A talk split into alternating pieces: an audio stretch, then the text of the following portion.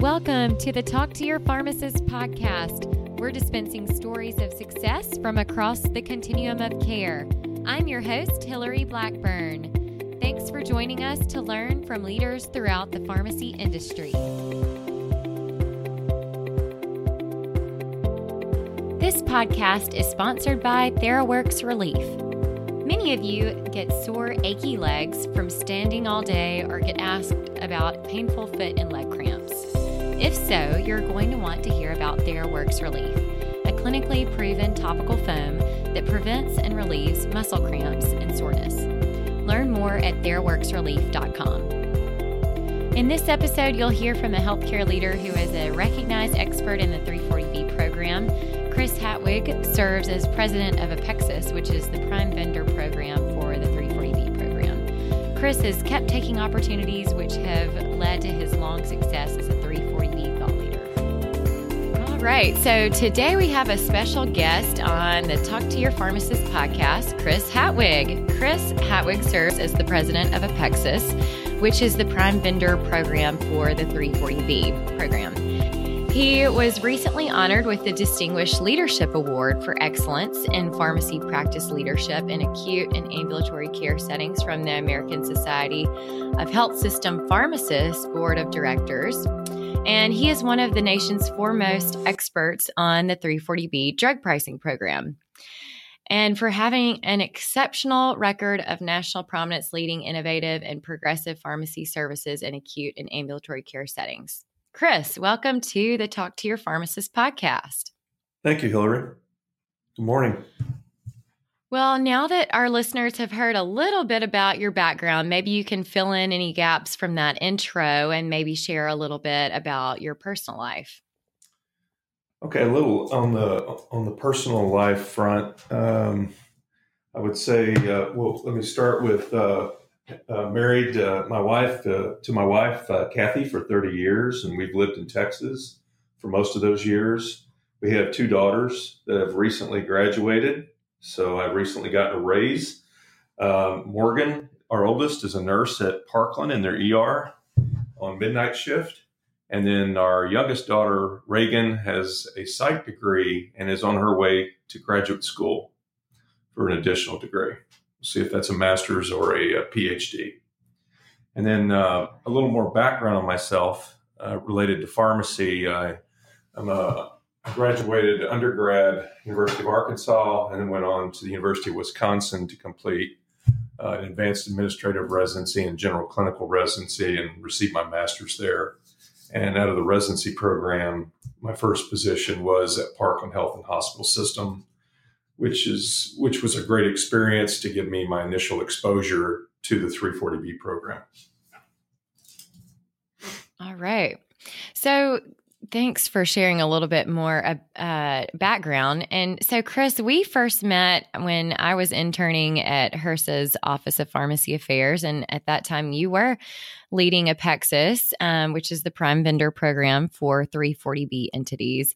And you've been there since about 2004. Tell us a little bit more about um, your path to become an expert in the 340B space. Well, my experience or uh, my pathway, again, going back to Parkland, Parkland was my first position out of my residency program walked in uh, to that organization. Uh, my first position was an, as an inpatient manager. Uh, but anyone that knows about Parkland, Parkland's a large uh, ambulatory care system. Uh, they're a safety net provider in North Texas. And about that time, Parkland was going through a major expansion to uh, improve access to affordable care for the underserved, which is a key part of their mission. And I happened to be fortunate to be there at the time and uh, work with some great pharmacy leaders, uh, Jimmy Heyman, Vicki Crane, and others. And uh, so I was actually recruited to move over to the ambulatory care side and start to expand and grow their ambulatory care programs. Also, I worked uh, closely with Robert Scholes, who was uh, my direct supervisor there. So we had a lot of great leaders there. Uh, it was a wonderful environment for pharmacy as far as expansion goes. And in that program, working together as a team, we were able to build out the uh, ambulatory pharmacy programs uh, within Parkland. We expanded uh, clinical pharmacy practice and moved uh, advanced trained clinical specialists into the ambulatory clinics. Uh, they had prescriptive authority. We also had built a mail order pharmacy, an FDA repackaging facility, a major ambulatory care uh, network, and then actually built community based clinics and had pharmacies located throughout the county to improve access to care for the underserved. So we had a, a very vast network uh, for the pharmacy program, and we grew uh, from one pharmacy to over 15 pharmacies. And we were at the end of at the end of the day, we were filling about two million prescriptions a year, uh, or a little over 10,000 prescriptions a day within the health system. So it was a very advanced program.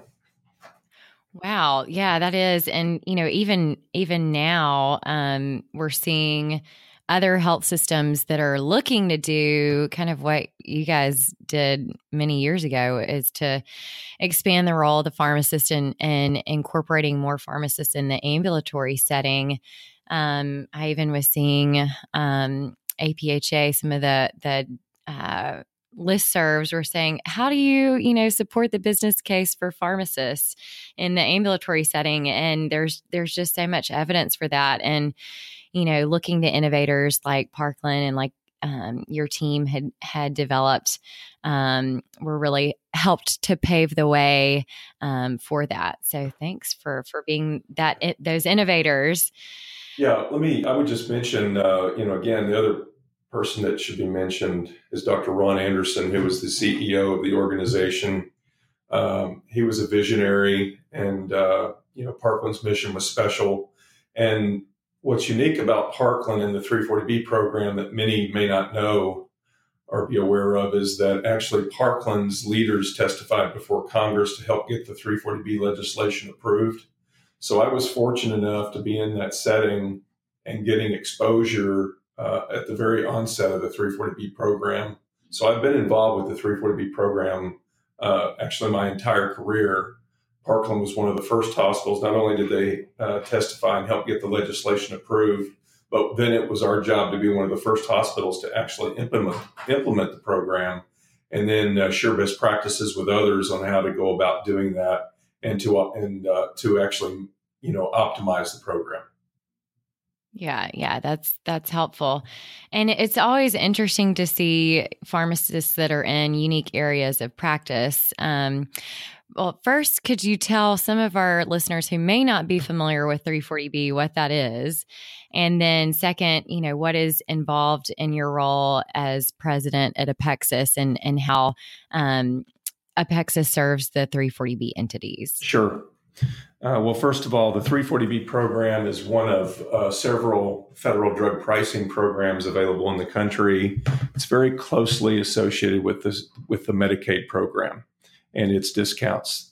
And what's unique about it is uh, there are statutory formulas or discounts that manufacturers are obligated to offer to the eligible entities that qualify for the program. And uh, you know that's what's very unique, especially when you consider how drug prices are escalating in the country today. So it's based off of uh, pricing formulas uh, and based on what pricing that the manufacturers offer in the free market. Ultimately, the formulas dictate what they have to offer to the eligible entities, and these discounts are quite significant. They can be in the range of fifty percent or greater over uh, over list pricing in the marketplace. So a manufacturer also must offer the pricing on a, a, covered outpatient drug if their drug is covered by the Medicaid program and reimbursed by Medicaid. So those that's what's that's the basics on the 340B program itself. And then the covered entities, as we call them, are the hospitals and the eligible hospitals and clinics that qualify. Any HRSA grantee uh, that has grants with the with the government is eligible for the program if they apply. And then with hospitals, they have other unique requirements depending on, on the type of hospital you're talking about. Uh, disproportionate share hospital must have an 11.75% DSH adjustment percentage, which takes into account their inpatient Medicaid and, and Medicare days. So that's how they qualify for the program. And the government uh, agency, HRSA, actually qualifies and enlists the members into a database so that they're eligible. And Apexus, uh, my responsibilities as Apexus at Apexus is one of those primary responsibilities is managing the 340B prime vendor for HRSA. And uh, we've been in that role, as you mentioned, since 2004 when we first met around that time. Uh, and what this program is, is we're a contractor for the federal government to actually secure steeper discounts. So the eligible entities in the 340B program are accessing the ceiling prices, the statutory ceiling prices in the program. But Apexus serves as an aggregator of all the purchases of the eligible entities. And we're voluntary, first of all, the prime vendor is voluntary. So the members or the eligible entities must enroll, and then they'll get access to a uh, portfolio of even steeper discounts that we have negotiated with manufacturers on behalf of all the entities. So we're leveraging their business to secure additional discounts. So that's one of the functions that we perform is negotiation of discounts on pharmaceuticals. And at this point, we're delivering a little over a billion dollars in uh, additional discounts for all the entities. And there's a little over 35,000 uh, 340B entities that are in the program currently. The other areas of focus that we have with the program and working as a partner with HRSA is on 340B University education and training programs, where we've trained over 30,000 stakeholders uh, with our live and online programs that we have available through the Apexus program. And then last but not least is we also function as the National Apexus Answers call center. So uh, we're receiving about 20,000 calls uh, or, or, sorry, about 20,000 calls a year now through that program. And so we're the first line of defense or, and when you're trying to reach HRSA about details with the program, you will be calling the Apexus Answers call center and we're walking people through uh, the very sim- simple questions, maybe around certification to the most complex questions where we may have to, uh, to get HRSA engaged to work through a, a very complex scenario. So those are the that's kind of the scope of what the Apexus Prime Vendor Program uh, is doing today. Yeah, thank you. That's very helpful, and and some of the those uh, initiatives are a bit newer. Um, the Ask Apexus and and really getting some of those field uh, consultants who are able to go out and um, you know visit on site with some of the covered entities to really provide more consulting services because it is a very complex program and uh, it's great that there are experts and resources available. And then of course the 340b university that you provide is uh, what about 20 plus different modules or, or so somewhere around that. Right. you, you, could probably speak to that better but um, it's it's a great um, training for any uh, you know member of an organiz- covered entity organization that's going to be involved in the program. Um, i would highly recommend that they um, take that training so that they're up to date on on all of the regulations and and different nuances Yes, uh, you're right. Uh, we have the on demand program, which has a little over 30 modules. And then we also have created an, uh, an advanced certificate program. It's probably the most advanced training in the marketplace for 340B. And we created this to deal with the most complex situations that uh, members encounter, the covered entities encounter, but also to create kind of a litmus test to uh, for for consultants in the marketplace as well. Um, many of the health systems have a 340B program specialist on staff, someone that's either a pharmacist or technician specializing in 340B, and we encourage them to take the certification. But also, we're encouraging uh, any consultant working in the space as a litmus test to take the uh, to take the certification as well as part of their credentials uh, you know, just to, to validate that they have expertise in the space. Sure. So, Chris, we're in between the the 340B summer and and winter meetings. Um, two times a year, all of the covered entities can gather, and um, and even uh, 340B is such a hot topic right now. I know that um, HHS Secretary Azar even came in to make a speech at the summer meeting in DC. So there are a lot of changes happening um, with the program. Can you share, um, you know, you know, what are some of the things that um, that that are happening in in the 340B world? Yeah, well, it, so there are some changes obviously that are going on. Uh, one, uh, you've probably seen. Well, well, let's just talk about you know this. The current administration um, is very concerned and has raised or has uh, you know put a lot of emphasis on lowering drug prices, which is a good thing, uh, I would say. Uh, unfortunately, there's been some association with escalating drug prices tied to the 340B program. Uh, for example, some some opponents of the program would argue that uh, the discounts in 340B is causing uh, shifting of pricing, and it's causing the you know, for example, uh, some manufacturers may claim, or, or, the industry may claim they're having to charge other markets higher prices due to to subsidize the 340B program. So there's a lot of activity around that. Obviously, the um, the Trump blueprint on drug pricing was placed out there, and they had a you know they they had an RFI, and there were all kinds of comments placed or uh, provided on that, and and suggestions for multiple stakeholders in the market. Many of the much of the feedback uh, on the blueprint was uh, opposing the 340B program in some way. We've had uh, obviously there's over 15 different bills that have been drafted in some way or another related to the 340B program. Uh, so there's a lot of legislative activity going on. Now, is there actually anything uh, that's changed? Yeah, there's a few things that have changed. Uh, for example, the OPPS rule. So this administration, had, you know, you you mentioned uh, Secretary Azar's speech at the coalition meeting. Well, he gave a stern warning. Uh, if you were at that meeting, it was for for the attendees. If you were a covered entity, it was or a especially a hospital covered entity, um, he was very direct in giving a stern warning that there were changes coming, and exactly what that meant, uh, we weren't all sure. Uh, but but they did lay the gauntlet down that there were going to be changes coming.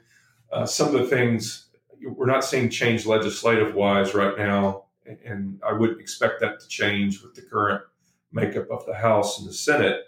But with this administration, at least where they do have controls in in issuing regulations or uh, rulemaking in some way, uh, they will make changes uh, to impact the program. One of those examples is the OPPS rule, where we saw reimbursement for the 340B hospitals drop nearly 30% on the outpatient Medicare reimbursement. Um, the concerns with that is, uh, you know, it certainly was a a hit on the uh, savings or the revenue that the health systems retain and reinvest in their you know in their operations to support their mission uh, which is you know what any 340b entity would argue is the purpose of the 340b uh, margins or, or savings. Uh, but the concern is, is, that other private payers will follow suit. Also uh, since that time since the opps rule you've seen a lawsuit filed uh, it was filed uh, and then it was refiled uh, a second time uh, by some of the trade associations that represent the hospitals. So we'll have to see how that plays out. And um, then there's additional proposed cuts that are also supposed to go into place in 2019 related to the hospitals and their offsite facilities. So there's some uh, major changes that have gone on. We continue to see, you know, again, having one of the advantages of having the Apexus Answers call center is we do have our finger on the pulse of the 340B marketplace and the stakeholders, and and uh, we're also seeing discriminatory reimbursement in other areas with the covered entities, where uh, you know the margins or the savings is being uh, either it might even be a state Medicaid program in a particular state, and it could or it could be commercial payers in another area. Uh, so we're seeing that type of activity going on. And then lastly, what I would mention as far as change or activity out there is greater need for transparency in the program overall by all stakeholders. And more recently, the American Hospital Association came out with uh, their stewardship principles for 340B for their member hospitals, where they want to, to make some data transparent around program savings and how the savings is being used with the program to meet the original intent. And that's receiving some mixed uh, responses from the membership. So we'll see how that plays out. In general, uh, we support transparency. Uh, you know, certainly to show how the program is being used within its within the intent of the program, but we do not uh, recommend uh, you know making too much data transparent transparent that it would allow a payer to disadvantage a covered entity in reimbursement. So that's kind of our position on that. Is uh, you know we think some transparency is a good thing for the program, and certainly with the things that we do within the prime vendor program, all the work that we do is fully transparent. And then the other thing I've mentioned is we do not advocate. We're not an advocate for or against the program. We're working with all the staker, stakeholders as a neutral third party to bring everybody together to see the program efficient, more, uh, be be managed more efficiently and to improve overall program integrity. That's what we're all about. Yeah, thank you. That's helpful to to understand because it is um, easy to get confused with you know who's doing the advocacy and not, and and to be very clear about um, you know the roles of of Apexus. Um, there there has been a lot of of new things. I even saw um, here recently some of the state Medicaid programs asking for um, prices from their covered entities so that they could. Uh, they could could negotiate prices for the other drugs that are not being um, uh, part of that list. So it, there is just a lot of uh, happening out there, which will be interesting to see what happens. Um, so, speaking of all these changes, how do you stay current with what's going on in healthcare and more specifically within the pharmacy field? Okay, so as far as staying current, uh, what I what I tend to do in staying current, first of all, keep in mind I, I worked at the hospital at Parkland Health and Hospital System, and obviously when you, when you're in the trenches every day, you have a good uh, you know you have a good feel for what's going on. Uh, but when you move into the corporate world, like I am now, uh, the longer you know, the minute you move into that corporate world, uh, you become detached, and so you've got to do something extra to stay in touch. And so what I try to do is, first of all, is I have a vast network I'm very I'm very good at networking. I have to network as part of my job, and so I spend a lot of time networking, attending national meetings. I also uh, do site visits. I'll visit with customers and uh, learn about uh, you know basically we'll always talk to them about what what what's keeping them up at night. What are their major pain points? So those are the types of things that I do to stay current Obviously, I depend on my uh, professional organizations. Uh, I'm very closely, I work very closely with ASHP leadership on a lot of different activities. For example, uh, we're, we're developing a specialty pharmacy program currently, which is outside the scope of the 340B program. It's a totally different program that we're managing. Um, and there are firewalls between the programs, but we're working very closely in trying to uh, address the membership's needs or health systems needs in that space because uh, they're having increased challenges with getting access to limited distribution drugs and then also being uh, with, being allowed within the payer networks which are two key barriers in order for the, the health systems to be able to retain and actually care for their patients. So that's a, an interesting challenge that we're trying to solve for today with a free market solution and we work with a lot of different stakeholders to do that. Yeah, um, that's helpful to, to know. And so, what are some of the things that excite you about the future of pharmacy? I'd say, uh, well, a couple of things. Well, there's a number of things in pharmacy that excite me, uh, and I have to, you know, it's like uh, chasing squirrels sometimes. So I have to, you know, my especially my team says, "Hey, we need focus. We need focus. We can't do everything." Um, and hmm. and so one of the things that I think's very interesting, and it's a challenge for all of us, is obviously uh, the current pathway that we're on with escalating drug prices is not sustainable in the country. So, you know, I think the market is ready for some major disruption. And I'm trying to position Apexus, and I personally want to be a part of that uh, of that shakeup. We want to be able to um, make a difference in lowering drug prices.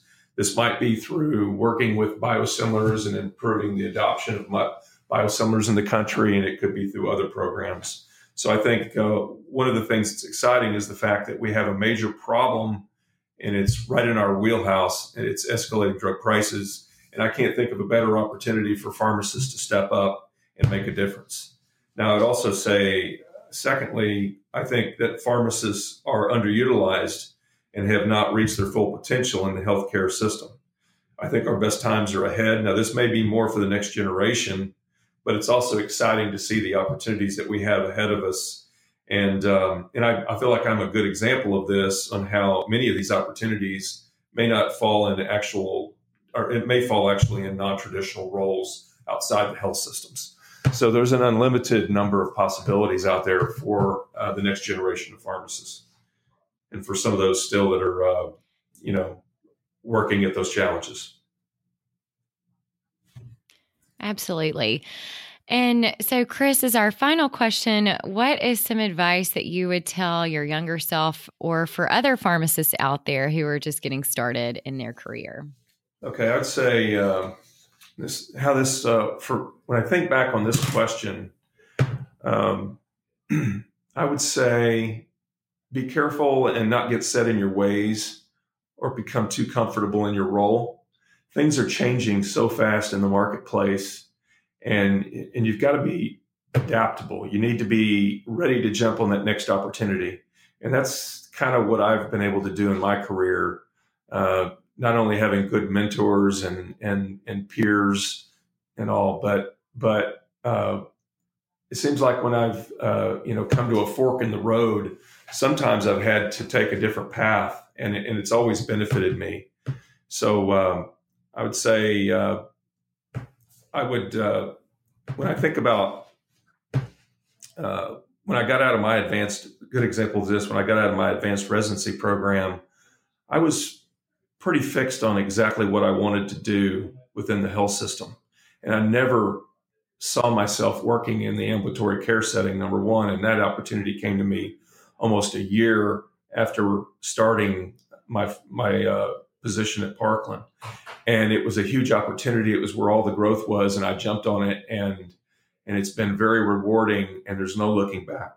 So I don't typically look back. I, would say throw throw away the rearview mirrors and just keep blazing forward, uh, blazing a new path. So that's that's one thing I would say or suggest.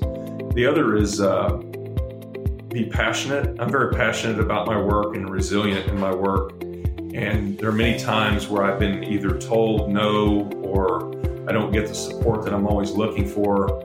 Uh, but I don't usually take no for an answer. I go back and, and I'll uh, basically uh, try a different approach if I feel strongly about it.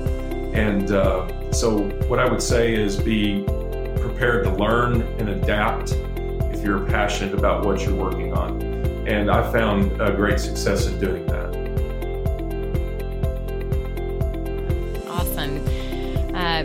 Being passionate is is certainly a good thing and, and helps with uh, preventing burnout too. So you mentioned yes. resiliency. Well, Chris, it has been such a pleasure having you as a guest on the Talk to Your Pharmacist podcast. Thank you so much. I appreciate being part of the program. And now back to our sponsor, Theraworx Relief, which I've recommended to family and friends and patients to help with their muscle cramps. It has a non greasy feel and a light green apple scent. And if you enjoyed this episode, be sure to check out the show notes at www.pharmacyadvisory.com. Thanks for listening to this episode of Talk to Your Pharmacist, produced by the Pharmacy Advisory Group. If you liked this episode, let us know by subscribing to the podcast rating, and reviewing it. Share it with friends. And if you want to be a guest or know a pharmacist leader who has a great story to tell, connect with me, Hillary Blackburn, on LinkedIn and check out our Facebook page, Pharmacy Advisory Group, for updates on new podcasts. Thanks for listening.